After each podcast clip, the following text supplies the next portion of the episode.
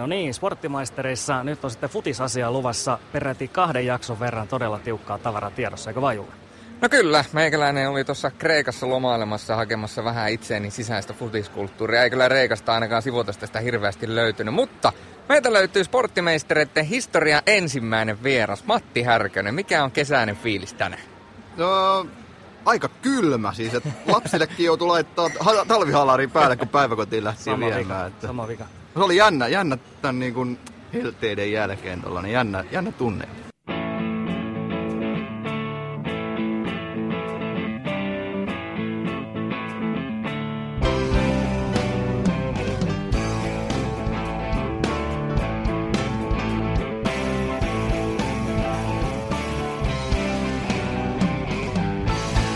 Eli Härkösen maassa täällä, kohta Ylen jalkapallo MM-kisat käynnissä myöskin, mutta tiedetään tietysti sinut monesta muustakin hommasta. Olet tehnyt jääkiekkoa muun muassa, ja aina freestyle-hiihdot ja mitä siellä on, beachvolleyta ja aika paljon kaikkea salibändi tietysti, mutta saako sua sanoa fudismieheksi kuitenkin?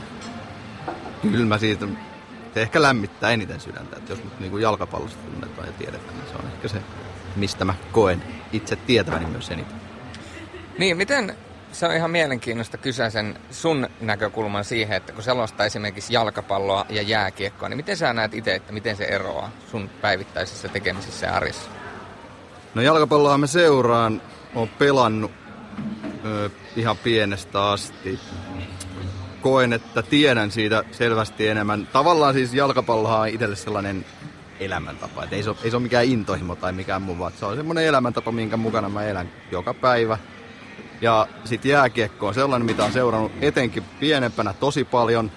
Sitten ehkä jalkapallo on ollut vähän vahvemmin, mutta se on, se on jotenkin hauskaa, että nyt varsinkin lätkässä, kun tulee sellaisia toisen sukupolven pelaajia, ja jolla niinku isät pelaa, niin joskus NHL ja sitten muistaa niitä Leafin kortteja, missä on ollut ties kukakin. Ja sitten, että tää on sen poika muuten, joo. Ja, että onhan sitä nyt jääkiekkoakin tullut seurattua, totta kai se on aika vaikea ja vähän väistämätöntäkin, että tällä alalla ei seuraisi ollenkaan jääkiekkoa. Ja siinähän on hirveästi sitten eroja sen suhteen, että jalkapallossa on paljon juttuja, mitä tietää jo etukäteen.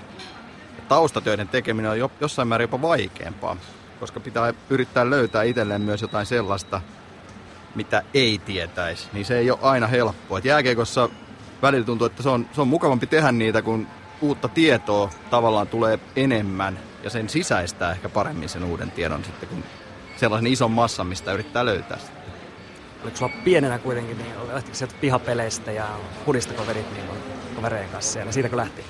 No siis, joo, neljävuotiaana aloitin seurassa pelaamaan jalkapalloa ja jalkapalloa pelannut tähän päivään asti ja pelaan yhä. Et sieltä se on lähtenyt. Muistan hyvin Italia 90 kisat silloin. Katoin käytännössä kaikki, kaikki pelit. Se oli hienoa, kun sai valvoa kuusivuotiaana. Yön myöhään, että sai katsoa niitä pelejä, niin se oli ihan juhla. Mä olin silloin yksivuotias, niin mä, mä en muista noista kisoista juuri mitään. Klippejä löytyy onneksi YouTubesta. Miten, pakko kysyä, koska me ollaan kuitenkin kaikki selostajia ja kaikilla on erilaisia muistoja, niin milloin muistat selostaneesi jalkapalloa ensimmäisen kerran? Onko ollut videopeli, onko ollut pihapeli, mistä muistat ensimmäiset selostusmuistot jalkapallosta? No se on varmaan, kun on harjoitellut sitä, en mä koskaan ole kuvitellut, että musta jalkapallo sellaista. En mä, mä oon aina miettinyt, että mä haluaisin olla se pelaaja siellä. Tai sit vaikka joku rock, rockitähti mieluummin, mutta en mä koskaan miettinyt sitä, että musta jalkapalloselostaja tai selostaja ylipäänsä tulisi. Se on vähän sattumien kautta, mitä. En mä muista, että mä oon koskaan pienenä varsinaisesti selostanut yhtään mitään. Oliko sulla, Ehkä varmaan jotain Stiiga lätkäpeliä joskus ihan, ihan nappulana, mutta... niin, oliko sulla Tai oli semmoinen pöytäfutiskin. oli skidinä, kun kattelit vaikka niitä Italian kisoja, niin mietitkö että mähän vetelen tuolla sitten joku päivä siellä kentän puolella? Sitten Joo, joo, poikana. tot- totta kai siis, ehdottomasti. Sehän Ja Suomi niinku- mukana. Joo, joo, että siis siellä pelaaminen olisi niinku se ultimaattu juttu, että Ja kuka oli se 90 kisoista se pelaaja, jo- joka sä kuvittelit olevasi sitten, kun lähdit pihapelejä vetämään? Thomas Kuhravi. Viisi maalia, neljä päällä, tsekki takatukka, mahtava pelaaja. Takatukkaa ei kyllä herralta löydy. Onko ollut jossain vaiheessa? on, se on ollut pienenä varsinainen tavaramerkki. Mä odotan muuten, että milloin niinku kunnon muletit tulee uudestaan niinku muotiin. Ne on ehkä tulossa. Mm, no, veikkaanko. paljon on kovia matseja sulla ollut varmaan, varmaan niin kuin pikkupoikana tietysti telkkari ääressä ja nyt sitten uralla myöhemmin selostushommissa, niin varmaan täytyy palata tuohon tuoreimpaan, eli Champions League finaali Jovassa kaveri oli, niin tota, millaiset, millaiset muistot jäi, jäi tuosta reissusta ja pelistä myöskin? Siis edelleenkin kun sitä peliä miettii, niin päällimmäisenä on, on sellainen hämmennys. Ja nythän tuli tieto, että Karius olisi saanut aivotärähdyksen pelissä, kun Ramos törmäsi. Törmäsi. Niin. Sergio Ramos, joo.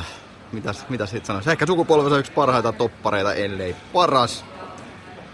Jotenkin siis kyllä, kyllähän se kaikki, mitä kentällä isoissa peleissä tapahtuu, kun Ramos on siellä, niin on se, on se oksettava. Ja sitten varsinkin kun Ramos jotenkin mun mielestä, jos mä vertaisin vaikka Pepeen, joka kentällä oli myös aikamoinen mulkku.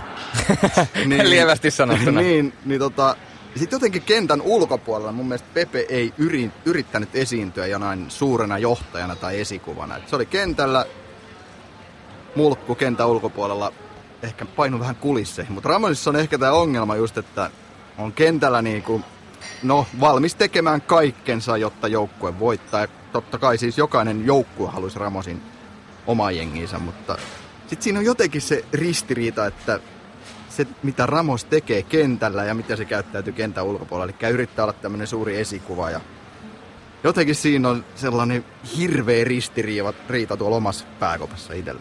Niin onko jopa Ramosissa vähän semmoista pakkovoittajan vikaa, että tavallaan sitten kun pelataan voitosta, niin sitten tehdään oikeastaan ihan mitä vaan, jotta se voitto tulee. Että niin kuin tämä lainausmerkissä törmäys, mistä puhuttiin, niin sitä joku nostikin hyvin esille, että tollaisia törmäyksiä sattuu jalkapallossa silloin ja tällöin, mutta kun se tapahtuu tollaisessa pelissä ja tollaisessa paikassa, niin ja to, ei ja se voi samalle, olla sattuma. Ja samalle tyypille. Niin, niin ei se voi olla sattuma.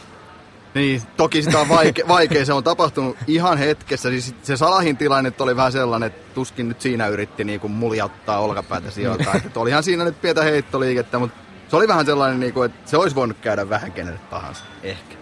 Mutta se törmäys Karjuksen, niin eihän siinä Ramosilla vaikuttanut myöskään olevan sellaista suurta tarvetta, että nyt muuten varotaan tuota maalivahtia, vaan kyllä siinä, jos tuli pieni tuuppaus, niin se vietiin loppuun asti. Mites, oli varmaan, varmaan yksi kaikkien aikojen finaaleista kyllä, mitä on nähty. Mitäs muita pelejä sulla on, mitä olet nähnyt vaikka itsekin silloin vähän nuorempana? Onko ollut jotain tosi ikimuistettavia pelejä ja sitten selostaja myös? Oliko sulla pienenä jotain suosikkia silloin telkkari ääressä, kun itse kuuntelin? Siis sitä, tätähän kysytään, että onko näitä esikuvia. Jotenkin mä koen sen, että mä oon aina katsonut sitä peliä, ne pelaajat on siellä ollut niitä esikuvia. Jääkö pitää mieleen? No onhan Pentti Salmi, ai että. Ja... Ai että, joo. Totta kai siis on ollut mahtavaa esimerkiksi Hoopi Hännisen kanssa, kun on päässyt samoihin reissuihin. Nykyään Hoopi sitten ei enää ole Ylellä vakituisesti, on, viettelee vähän eläkepäiviä, tekee silloin tälle jotain selostuksia, mutta olen se hauskaa päästä esimerkiksi Hoopin kanssa reissuun, kuulemaan tarinoita eri paikoista. Siitä saa olla jotenkin kiitollinen, että pääsi Hoopin kanssa vielä muutaman kerran niin kuin samaan aikaan reissun päälle. Niin oli, oli hyviä kokemuksia, että mun on vaikea sanoa, että olisi ketään sellaista suoraa esikuvaa selostaja, koska tekin tiedätte sen, että se on aika outoa, että jos, jos otat jonkun selostajan itsellesi esikuvaksi, niin onko siinä se vaara, että se tulee sen kaltainen. Ja kuitenkin selostuskopissa, jos sä yrität siellä niin kuin näytellä jotain toista, mikä sä itse mm. oot, niin sit mennään metsään yleensä. Niin, mä oon ehkä itse hypännyt sillä tavalla vaarallisesti ehkä näille vesille, kun sä sanoit, että se saattaa olla vaarallista. Mä oon nostanut kuitenkin itselle esikuvia tässä. Totta kai, se on ihan hyvä. Se on ihan, ei siinä ole, siinä ei ole mun mielestä periaatteessa mitään pahaa, mutta mä en itse pysty nimeämään ketään yksittäistä tai tiettyä. Miten, onko, onko ulkomaalaisissa ollut jotain sellaisia, joista on otettu vaikutteet? No, aika vähän hän ihan rehellisesti. Silloin kun me oltiin nuoria niin. Masankaan, niin ei niitä nähnyt. Ei, siis a, aika vähän on, on oikeasti pystyy nimeämään sellaisia, jotka on ollut, ollut pikkupoika, niin olisi jotain selostajia, jotka on ollut ulkomailta. Kyllä se on aika niin perustavanlaatuisesti ollut suomalaista aina, mitä on kuunneltu. No kotimaista laatua, se on aina, se on aina parasta. Niin, ja siinä on kuitenkin se ero, että kun suomen kieli on niin omalaatuinen, niin jos sä kuuntelisit englanninkielistä selostusta, niin se olisi aika vaikea niin kuin yhdistää tai ottaa siitä jotain niin kuin suoranaista mallia. Varmaan jotain sanaparsia ja muita voisi sieltä poimia, mutta en tiedä. Samahan tässä kun lausunnosta puhutaan, niin suomen kieli ja sijamuodot ja sitten ulkomaisten nimien ääntäminen. Siinä on aika aikamoinen suo. Thomas Müller pelkästään.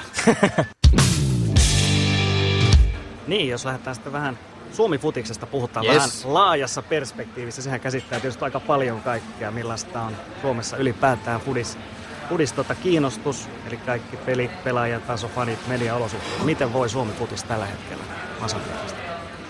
No tässä nyt on viime viikkoina ollut aika mukavia uutisia, jos miettii, että Mikkelin paikallispelissä kakkoslivarissa oli yli 2000 katsoja, Tampereen derbyssä niin ikään 2000 katsoja, kolmosen pelissä VJS Tips, siellä oli puolitoista tuhatta, niin kyllähän nämä taas on osoitus siitä, että Suomessa on aika vahva jalkapallokulttuuri kuitenkin, vaikka niitä vääräleukoja on, jotka sitten muuta väittävät. Niin, jotenkin tuntuu, että muutenkin suomalainen urheilukulttuuri, jos mietitään ihan sieltä koripallon kisoista, mitkä, mikä oli aivan jättimenestys, koko suomalaiset täytti sen koko, ko, käytännössä koko koripallohallin, niin se vähän niin kuin alkaa laajenemaan koko ajan, joka varmasti myöskin näkyy siinä, että urheilua seurataan enemmän ja se tietysti myöskin heijastuu myöskin varmasti jalkapalloon. Joo, ja siis sehän niin kuin ylipäänsä urheilun seuraaminen ja se semmoinen yhteisöllisyys, mistä kaikki varmasti ollaan puhuttu ja tiedetään, niin miten tärkeää se olisi. Että Suomestahan se puuttuu edelleenkin osittain. Sitä on, se kasvaa se sellainen yhteisöllisyyden kulttuuri koko ajan, mutta vielä ollaan ei lapsen kengissä, mutta kehitysvaiheessa. Joo, ja nämä menee kaikki käsi kädessä tietenkin, että nämä on, esimerkiksi vaikka puhutaan veikkausliikaseurasta, niin olosuhteet on koko ajan paranemaan päin ja, ja muutenkin siis tota, fanit on, on aktiivisia ja sitten media myöskin sulla on semmoinen fiilis ollut itsellä, että Suomessa niin Fudis Media olisi myöskin aktivoitunut tässä viime vuosina? voiko, näin, voiko näin sanoa vai lähteekö nyt ihan, ihan laukalle? No se on aina suhteellista. Mutta onko, onko kuuluisesti eteenpäin menty? No se on aika vaikea niin kuin yrittää koko mediakenttää käsitellä, ettei olisi puolueellinen tai sanoisi jotain, mitä katuu jälkeenpäin. Hmm. Mutta siis, joo, on on varmasti. Mutta se, että mun mielestä ylipäätänsä fudiksesta, jos puhutaan, ja suomalaisesta fudiksesta, niin mun täytyy vähän vetää totta kai kotia päin. Ja kun Rovaniemeltä olen kotoisin ja siellä varttunut ja olen Rovaniemen Ropsin pelejä käynyt nuorena poikana katsomassa, kun se oli käytännössä Sambian maajoukkojen legendaariset Seli Sailetit ja sitten oli, muistan Marek Krynski, joka tietysti ei ollut ää, tuota, sama maalainen, niin sitten oli Marius Savat ja muut. Muistan legendari Mika Lumijärvi, kulmapotkusta maali, ai ai mitä aikoja. Ari Tegelberi sanoi mitään? Kyllä. Kyllä, ja, mutta sekin, että niin kun mietitään minkälaisesta kurimuksesta, minkälaisissa jutuissa Ropsikin vello, ja nyt se on noussut tavallaan hienoksi seuraksi siitä, taisi nyt vasta oltu kirjoitettu myöskin yksi hieno juttu, ja, ja sitten tietysti vähän keskuskenttää paranneltu, se katsomohan on alkaa olemaan jo ison maailman meininkiä, että kyllä näitä niin kuin yksittäisiä seuroja niin, niin näyttää mun mielestä tosi tosi hyvältä. Totta kai rovaniemeläisittäin ja kun mietittiin, niin ei Ropsille hirveästi paljon povattu tälle veikkausliikakaudelle, mutta paremmin ovat pelanneet vaikka Malinen lähtikin. Joo, kyllä. Miten, jos tuohon jatketaan vielä, niin, niin tota, mites suomalaisseurojen taso tällä hetkellä, sitten kun lähdetään taas seurajoukkueiden eurokarsintoja pelaamaan, niin miten veikkausliikaseurat? Onko se onko realistista ajatella, että esimerkiksi Eurooppa-liiga, olisiko siellä suomalaisia mahdollista nähdä lähitulevaisuudessa taas? No, kyllähän tota, Äkäri Ihlahti yrittää kovasti saada läpi sitä, että Eurooppa-liiga olisi 64 joukkuetta, joka sitten mahdollistaisi ainakin todennäköisemmin sen paikan Eurooppa-liigassa suomalaisjoukkueelle. Europelit, nehän on tavallaan koko kesän suola, siis sitä mä en kiistä missään nimessä, mutta sitten taas kun joskus saattaa tapahtua niin, että joku menee ja joku ei, mutta johtuuko se jostain suuremmasta vai onko se vain yksittäinen sattuma, niin sitä on aika vaikea, vaikea määrittää, koska europeleissä se ongelma on se, että arvonta, tai siis arvalla on hirveän suuri merkitys kuitenkin. Ja sitten saattaa olla, että tuleekin sellainen arpa, että se on helppo arpa, plus siinä joukkueessa on vielä monta pelaajaa vaikka loukkaantuneena. Ja sitten suomalaisjoukkueella sattuu just sillä hetkellä, että kaikki taas kunnossa ja jotenkin saadaan ladattua siihen se paras, niin siinä on niin hirveän paljon kuitenkin sattumalla sijaa, että mä en tiedä, että pystyykö niistä aina, että totta kai niitä kun pitkällä aikajänteellä katsoo, mm. niin varmaan löytyy jotain trendejä, minkä mukaan sitten ollaan menty. Et nyt, nyt suomalaisjoukkueet on lähempänä Euroopan kärkeä, nyt ne on vähän kauempana. Mutta eihän siinä nyt, jos mietitään oikeasti useampi vuosikymmen, niin eihän nyt mitään merkittävää ole tapahtunut sille, että joo, HIK on ollut mestareiliigassa, HIK on ollut Eurooppa-liigassa, eihän niistäkään voi tehdä mitään suoria johtopäätöksiä, että nyt suomalainen jalkapallo voi Euroopan tasolla paremmin tai huonommin. Niin, ja voisiko kuitenkin pitää sitten kokonaisvaltaisesti sitä mittaria, että kun katsotaan, että voiko suomalainen jalkapallo hyvin vaiko ei, niin sitten se kuitenkin jossain vaiheessa loppujen lopuksi kuitenkin peilaantuu huuhkajiin. Niin, ja se on, se on ihan totta. Ja nyt jos mietitään vaikka MM-kisojen avausottelua, siellä on Saudi-Arabia ja Venäjä, ja tota, molemmathan on huuhkajien takana. FIFA-rankin, joo, FIFA-rankin ei kerro niin kuin, kaikkea todellakaan, mutta se on sellainen viide taas, että eihän nyt missään nimessä tota, Bakken alaisuudessa oltiin varmaan siellä niinku todella syvimmässä aallonpohjassa. Ehkä ei, ei niinkään tuloksellisesti, vaan pelillisesti siis. että se oli välillä oikeasti aika kammottavaa. Nyt on vähän semmoista pientä toivoa ollut rivealaisuudessa, mutta mihin se toivo sitten kannattaa? huuhkajista jatketaan, niin tämä tietysti on se, on se Suomen ykköslippulaiva edelleenkin huuhkajat, kun puhutaan siitä, niin nyt mielenkiintoista tietysti syksyllä aletaan uutta Nations Leaguea pelaamaan ja sitten myöhemmin aikanaan myöskin varsinaisia EM-karsintoja. Mitäs luulet, lisääkö tämä käytännön kisamahdollisuuksia myöskin Suomella vai onko se edelleen vähän, vähän semmoista hajattelua?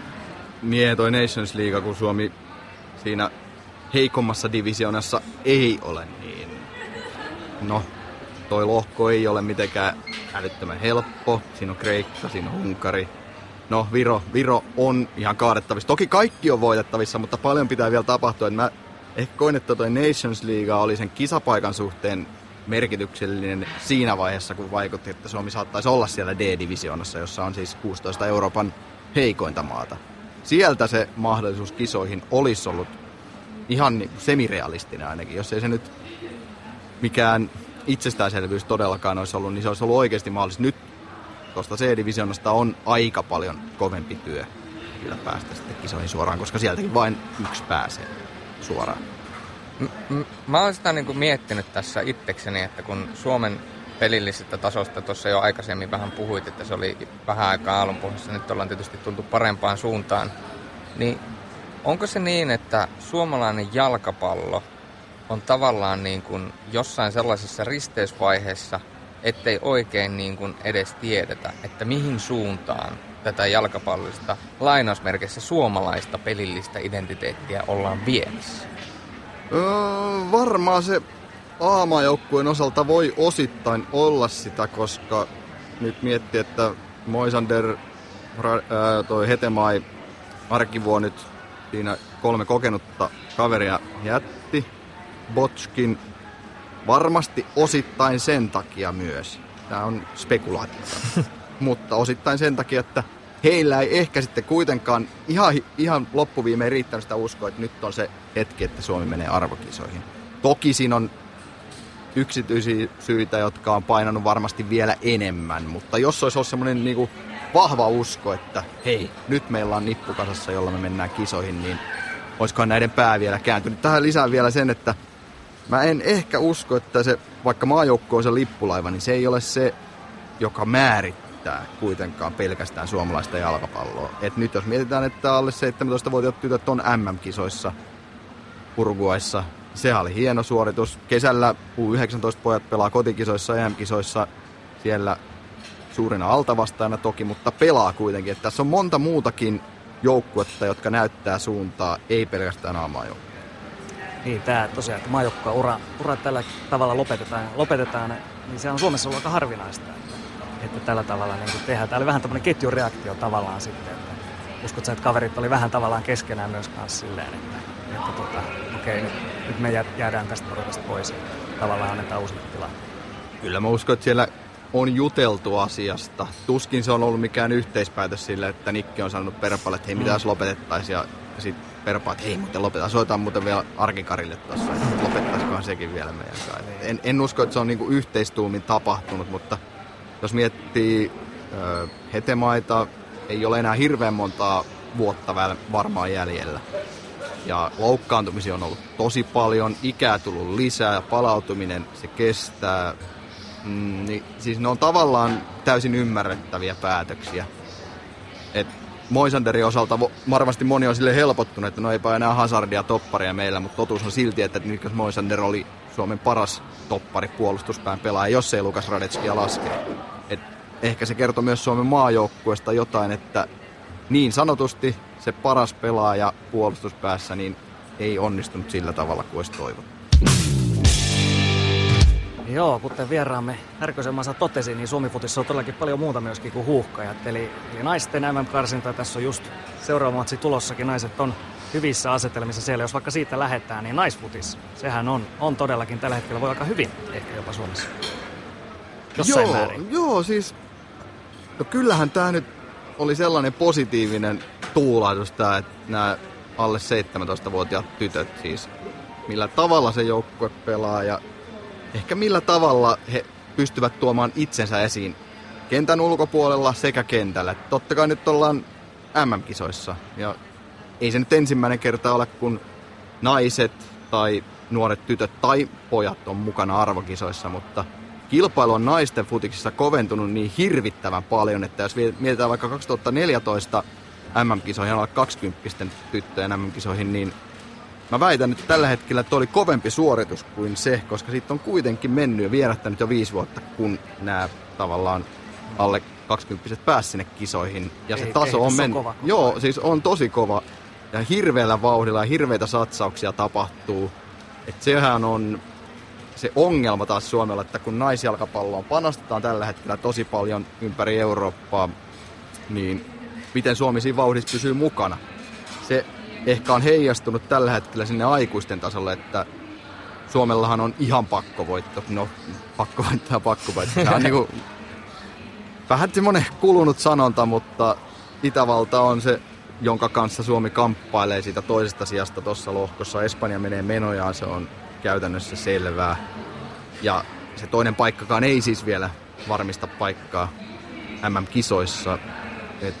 Naisissahan on ollut tässä vähän vaikeampaa. Siellä on tehty hyvää pohjatyötä, sanotaan ehkä junnujen, junnujen tasolle, mikä sitten näkyy. Onko tämä sitten taas yksi hyvä ikäluokka vai joka on sattunut pelaamaan hyvin ja siellä jotenkin kemiat toimii yhteen, vai onko tämä sitten joku alku jonkun suuremman? Se on taas niinku kysymys, mitä me varmasti sitten viiden vuoden päästä nähdään. Et kyllä mä uskon, että tuosta alle 17-vuotiaiden jengistä A-maajoukkueen, naisten A-maajoukkueen käyttöön tulee useampia pelaajia. Ja esimerkkinä vaikka alle 21 kisat poikien puolelta em 2009, niin siitä lopputurnausjoukkueesta aika moni pääsi sitten kuitenkin A-maajoukkueeseen asti. Ja se on aika harvinaista, että samoista ikäluokista tulee useampia pelaajia. Siellä on niin kuin yksittäisiä, yksi, kaksi yleensä. Niin tässä se huuhkajien runko oli aika vahvasti kuitenkin.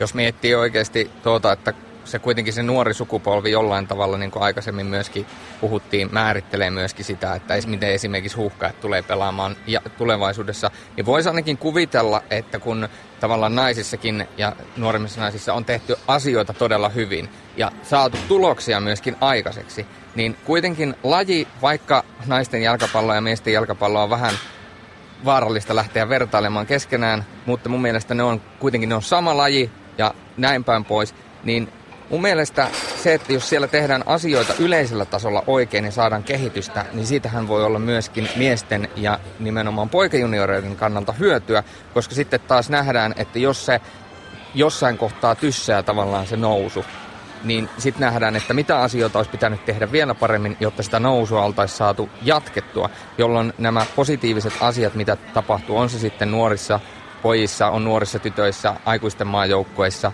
niin niis, ni, niillä on suori, suora vaikutus siihen, että miten muilla maajoukkoilla tulee tulevaisuudessa menemään ja saadaan tavallaan se koko paketti. Tavallaan saadaan lyötyä kaikki samaan laivaan ja puskettua sitä samaa laivaa eteenpäin, kun puhutaan nimenomaan koko suomalaisesta jalkapallosta, eikä pelkästään niin eritellä, että poikia, tyttöjä tai miehiä tai naisia.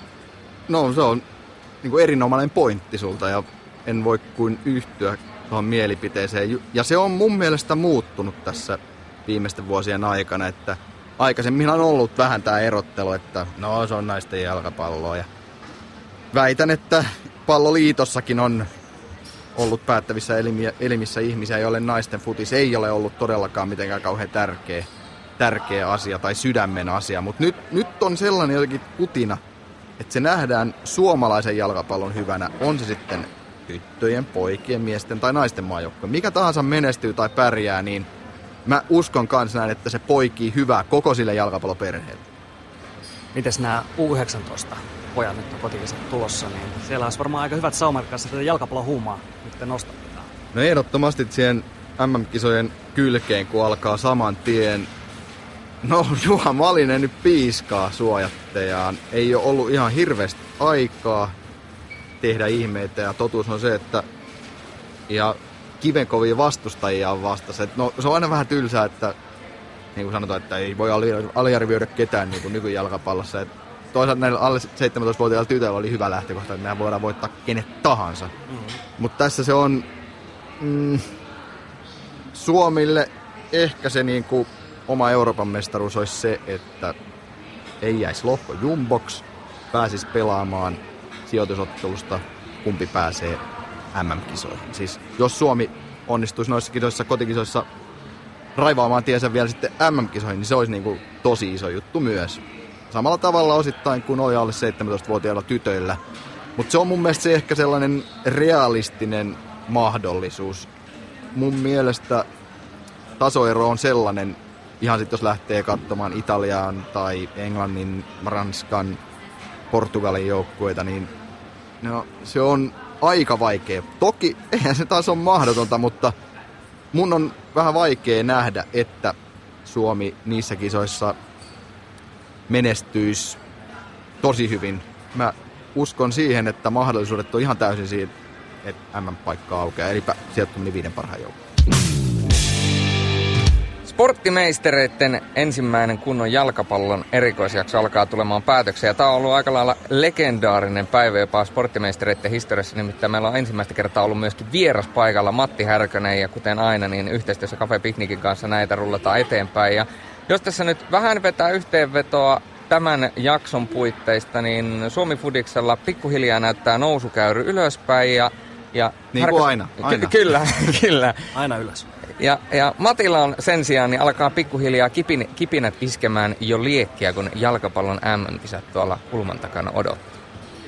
Totta, mutta kyllä mä ihan samalla tavalla olin kipineitä iskien, tota, kun kävelin tänne ja tiesin, että pääsen puhun kotimaisesta jalkapallosta. Ai että. Ai että, mitäpä se. Mutta seuraavan kerran, kun sporttimeistereitä kuuntelette, niin sitten ollaan MM erikoisjakson Kyllä, kyllä erikoisjakso tulee ja Härkä Matti on edelleen tässä sitten asiantuntijan roolissa. Kyllä. Härkönen suoriutui paremmin kuin kukaan sporttimeistereiden historiassa tähän mennessä, eli mukaan lukien meni. Joten me otamme Pienet hänet, sille. me otamme hänet ainakin hetkellisesti vakiokasvoksi tai pikemminkin vakioääneksi. Meille, meille hän on kasvot, teille hän on ääni.